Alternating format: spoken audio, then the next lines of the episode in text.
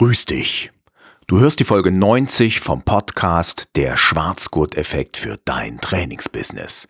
Dem Podcast für Business-Trainer und Trainerinnen, die bei den richtigen Leuten bekannt sind. Und zwar bei ihren Kunden und den künftigen Kunden. Die heutige Folge trägt den Titel Produktivität steigern. Drei bewährte Hacks für Content Creator, um kontinuierlich sichtbarer zu werden. Mein Name ist Axel Maluschka. Du erfährst dir ganz nebenbei, welche Form die beste Werbung für dich ist und mit welcher Methode du deine tägliche Arbeit strukturieren kannst, ja, und mit welchem Mindset du dein Business kontinuierlich verbesserst. Und wir starten wie immer mit etwas Musik.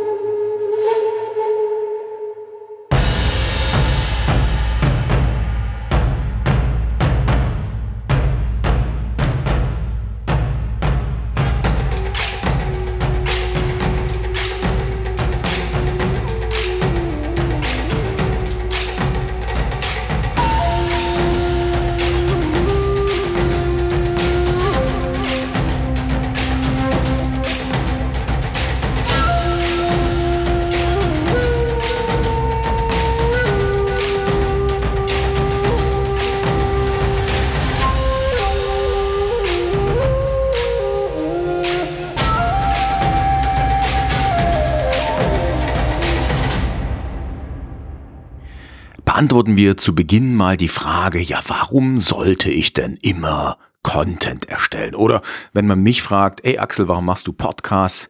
Da gibt's mehrere Antworten. Zum einen, weil ich Spaß dran habe und ja, ich auch das, glaube ich, inzwischen ganz gut kann.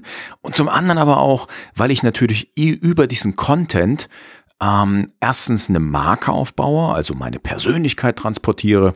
Ja, und zweitens natürlich äh, immer wieder neue Besucher sowohl in den Podcast als auch auf meiner Homepage hole. Das heißt, Menschen interessieren sich für ein gewisses Thema, ja, und dann lande ich mit bestimmten Schlagwörtern bei Google dann relativ weit oben, äh, sowohl mit meinem Podcast als auch natürlich meiner Homepage und den Transkriptionen. Das Ganze nennt man Inbound Marketing oder genauer Content Marketing.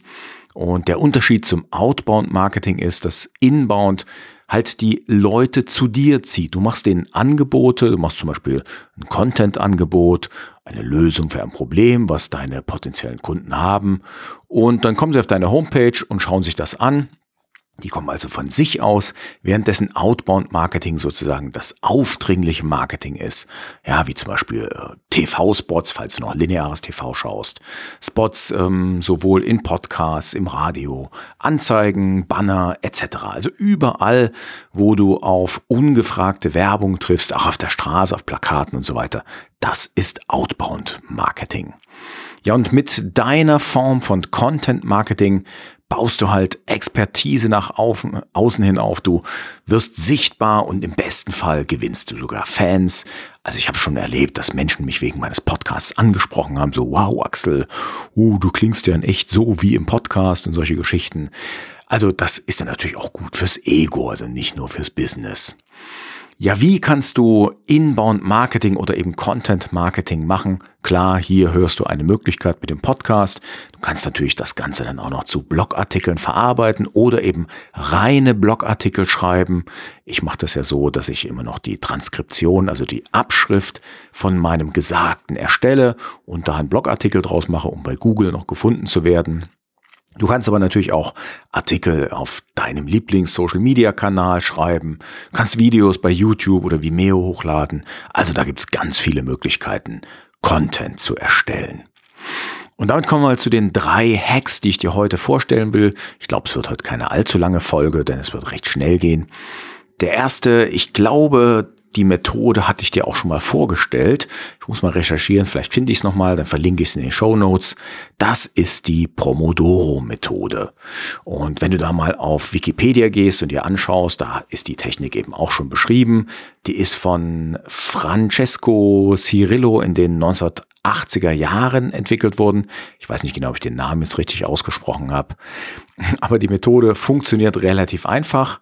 Du hast eine Aufgabe, willst dich dran setzen. Erster Schritt, du formulierst die Aufgabe schriftlich. Zweitens, du stellst dir deinen Wecker auf 25 Minuten, also ein Timer. Dann fängst du die Aufgabe an zu bearbeiten, bis der Wecker klingelt. Dann machst du eine kurze Pause von fünf Minuten und das Ganze ziehst du insgesamt viermal durch. Dann machst du eine längere Pause von 15 bis 20 Minuten. Ja, so hast du also zwei Stunden oder fast zwei Stunden kontinuierlich gearbeitet.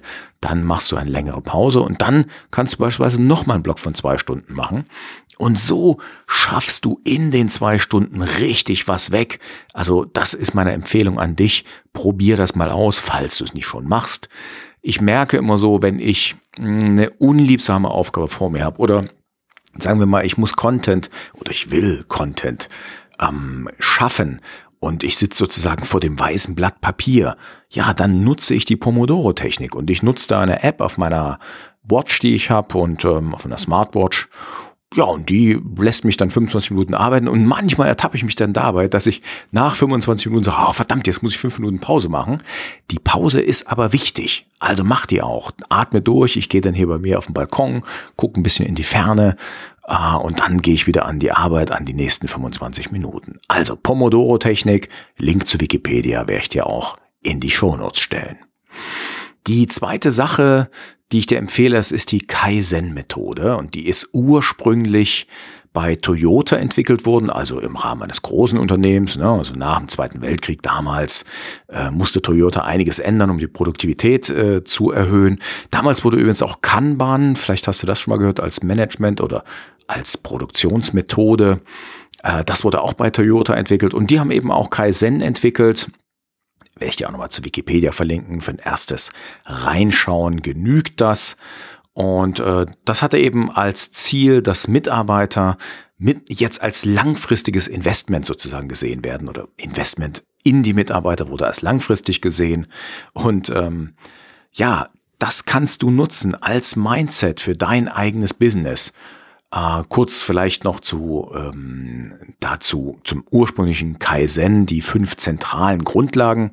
Dort wurde eben die Orientierung umgestellt auf den Prozess anstatt auf das Ergebnis, auf die Kunden, auf die Qualität. Auch Kritik sollte jetzt möglich sein und als äh, ja Orientierung gelten und eben auch Standardisierung galt neuerdings als das Credo.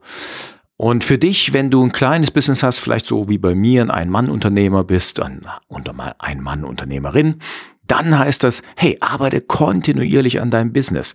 Und wenn es nur fünf Minuten am Tag sind, das ist besser als nichts. Du hast ein besseres Gefühl, du hast eine kleine Verbesserung erreicht, eine kleine Entwicklung. Und ja, das ist eben besser als nichts. Das heißt, mach jeden Tag eine Kleinigkeit an deinem Business und dann irgendwann mit der Pomodoro-Technik machst du eben mal zwei Stunden, machst vier Stunden. Wenn du irgendwie nicht so richtig vorankommst, sind diese beiden Methoden echt richtig was wert.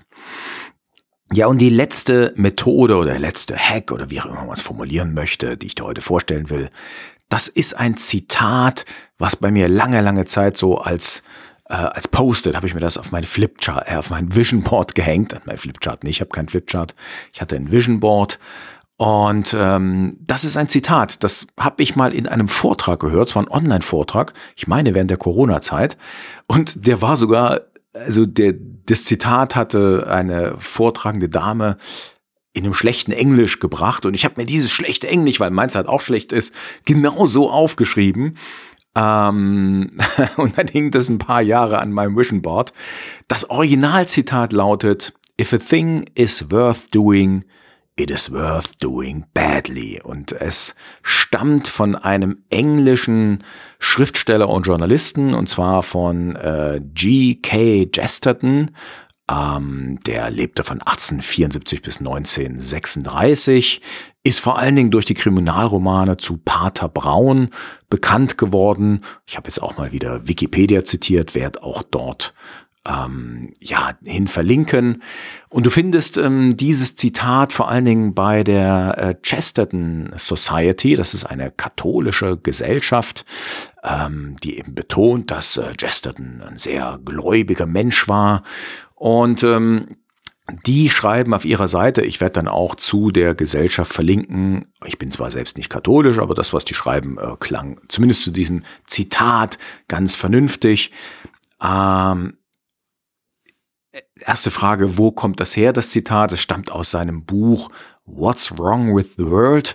Das ist 1910 geschrieben worden und der vierte Teil des Buchs trägt den Titel Erziehung oder der Irrtum über das Kind und äh, dieser Satz taucht dann am Ende von Kapitel 14 des Abschnitts dort auf. Ja, und ähm, du solltest diesen Satz so verstehen, dass du auch wieder etwas tust. Also es geht so ganz in Richtung Kaizen-Methode. Hey, mach etwas, auch wenn es vielleicht nicht perfekt ist. Äh, mache es, tue es. Ähm, Chesterton hat das wohl häufiger, ich habe ein bisschen auf der Seite von der Society gelesen, häufiger so formuliert, dass er sagt, wir benutzen ganz oft Ausreden, warum wir Dinge nicht tun und zum Beispiel delegieren, weil die es besser tun als wir. Zum Beispiel, äh, ja, ich sag mal, dort, wo ich nicht ganz einer Meinung mit ihm bin, bei Kindererziehung. Also ich bin zum Beispiel froh, dass unser Sohn in der Kita ist. Ähm, das heißt ja nicht, dass wir die Erziehung delegieren. Wir sind immer noch die Hauptbezugspersonen für ihn. Aber wir sind froh, dass er mit anderen Kindern zu tun hat, dass er mit anderen Kindern sozialisiert ist, dass er äh, geschulte pädagogische Kräfte hat, die äh, ja ihm auch viel mitgeben fürs Leben. Ähm, aber auch andere Sachen, die, die äh, wir tatsächlich delegieren mit der Ausrede, andere können das besser als wir, die sollten wir selber tun. Und da steckt eine ganze Menge drin. Ich habe für mich das Zitat immer angewendet oder ich habe immer einen Blick auf dieses, auf diesen Zettel mit dem schlecht geschriebenen Zitat, also mit dem in schlechtem Englisch geschriebenen Zitat.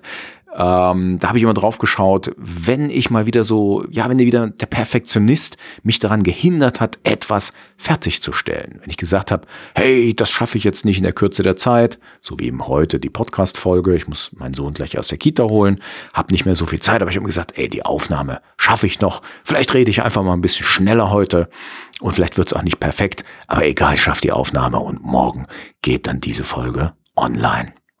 Also, von daher drei Methoden oder Mind-Hacks oder Hacks, wie auch immer du es nennen möchtest, für die heutige Episode, für deine Content-Produktivität.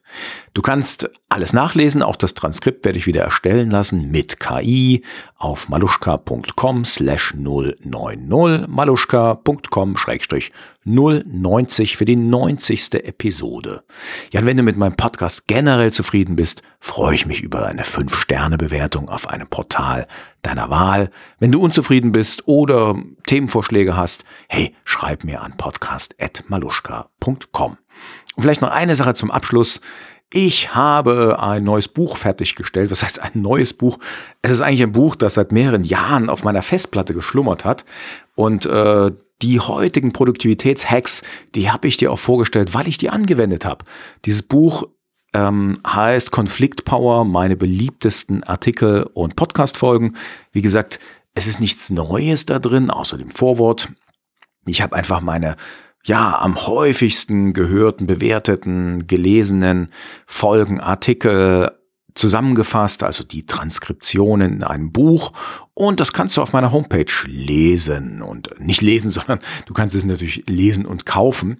Und ähm, ja, schau einfach mal vorbei auf meiner Homepage, schau dir das Buch an.